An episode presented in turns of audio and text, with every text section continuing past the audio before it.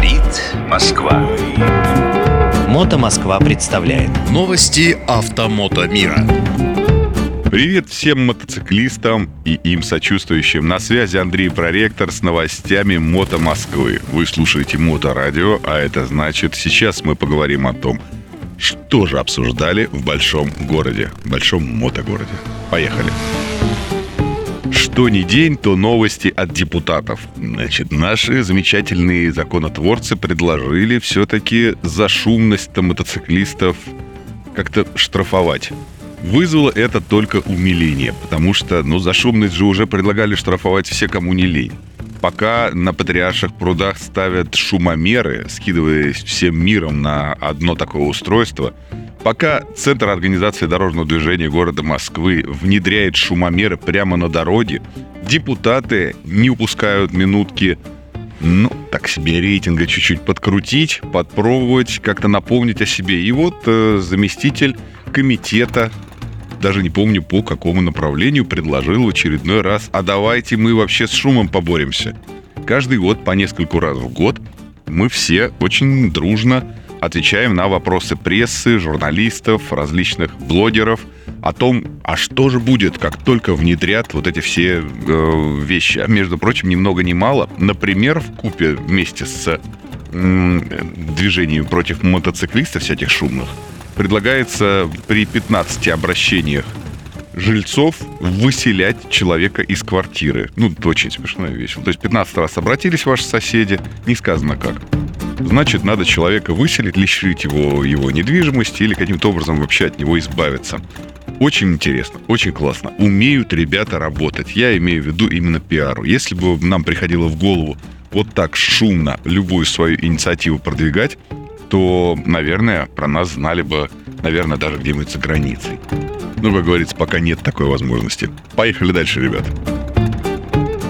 На днях в Формуле X произошло знаменательное событие. Открывали экспозицию, посвященную команде «Буйные есть», совершившую восхождение на Эльбрус на сноубайках. Провели великолепную церемонию, а вечером ну, вы знаете, что по четвергам в формуле проходит Джимхана. Так вот, после Джимхана посмотрели кино о восхождении мотоциклистов на Эльбрус на мотоциклах на большом экране в мотокинотеатре. Было вот очень кайфово. Вот, ребят, я думаю, а это ведь совсем запредельно все эти наши там ЖЖ, Памир, Рыбачи, ты изо всех сил выполняешь. Часто люди там вокруг говорят, да зачем это надо, это глупости, риск. Ну а здесь же квинтэссенция риска. Абсолютно чистый, безумный поход. Вот что бы вы сказали, если бы вам предложили отправиться в экспедицию на Эльбрус, вы понимаете, там наверху снег лежит, там страшно, туда люди заходят э, специально оборудованные, специально подготовленные, с веревками и так далее. А вам предложили бы, давайте, слушай, вот э, сноубайк, если что, сноубайк, это когда впереди вместо переднего колеса у вас лы, лы, лыжа, лыжня, лыжа, одинарная, не как на снегоходе, а сзади ну, обычная гусеница достаточно узкая. Соответственно, мы когда смотрели фильм, на большом экране как раз мы смотрели фильм, там зацеп у этой гусеницы, знаете, там пятнышко такое, 2 сантиметра, может быть, на 1 сантиметр, вот э, то, за что цепляются, и они едут боком к горе. Боже мой, как это страшно все выглядит. Команда «Буйные есть» прославилась тем, что проводят самые отвязные индурные мото-соревнования, и поэтому у них накоплен огромный опыт по этому поводу. И они сами очень неплохо ездят и организуют очень неплохо, поэтому, ну, казалось бы, почему нет? Так или иначе, команда достигла вершины. Если быть совсем точными, то ехало три или шло три э, ноубайка, вот не поворачивается язык назвать мотоциклами, но доехал всего лишь один. Хотя, с другой стороны, командный результат – это результат. То есть, э, так или иначе, команда достигла вершины, победа есть. Всем рекомендую фильм э, «Буйные есть» э, о походе на Эльбрус посмотреть. Он доступен в YouTube, великолепно снято, хороший. Это не отчет, это именно хороший, качественный продукт. Друзья мои, давайте вместе порадуемся. А кто хочет потрогать мотоцикл, сфотографироваться с ним, он всегда доступен в формуле у нас э, на Юде Москвы. И там есть аллея славы звезд мотоспорта. Я про нее неоднократно рассказывал. Так что ждем всех. Приезжайте. Ну и третье, знаете, как новость, не новость. Э, я выбираю новую голду. Вы представляете себе, У нас э, в сервисе периодически появляются разные мотоциклы. Так вот, вчера заехала голда совсем-совсем в свежем кузове. Как она классно смотрится на подъемнике. Мне она прям заходит. Я видел цены, вот эти все, которые стали практически мемами, где она стоит 9 999 там и так далее. Ну, нет. Можно посмотреть э, в, на втору за адекватные суммы. Это все там уже два года выпускается этот кузов. В принципе, можно подступиться с учетом того, что сам я управляю Honda Goldwing в, как сказать, предпоследнем кузове или в последнем кузове. Ну, в общем, та самая, которая с 2012 года пошла. И вот э, вокруг меня разные мнения. Вот меня эти мысли терзают достаточно давно. Мнение голдоводов со стажем почти у всех на стороне прошлого моего кузова. Массивная, крупная, большая, такая значительная. Ну так-то оно так, но новая голда действительно спереди, ну, маловато. Она, там, как говорят, конкурирует с GTL, может быть, или она похожа больше на какой-то пан-европан.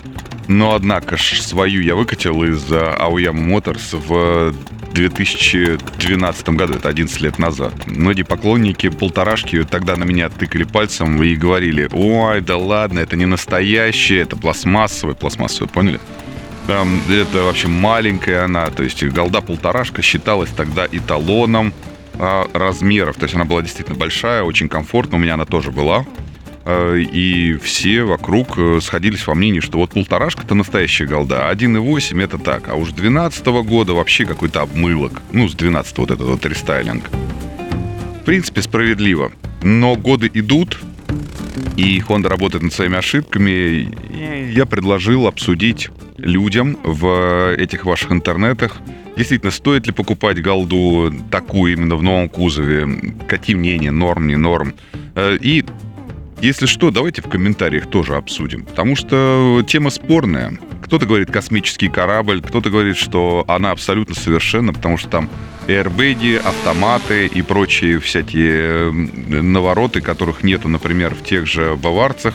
Ну и сама голда все-таки это достаточно массивный, практически из мемов мотоцикл, когда вот эти лампочки, когда это музыка и удивительный комфорт. Необычная передняя подвеска, конечно, настораживает именно опытных водителей этого мотоцикла.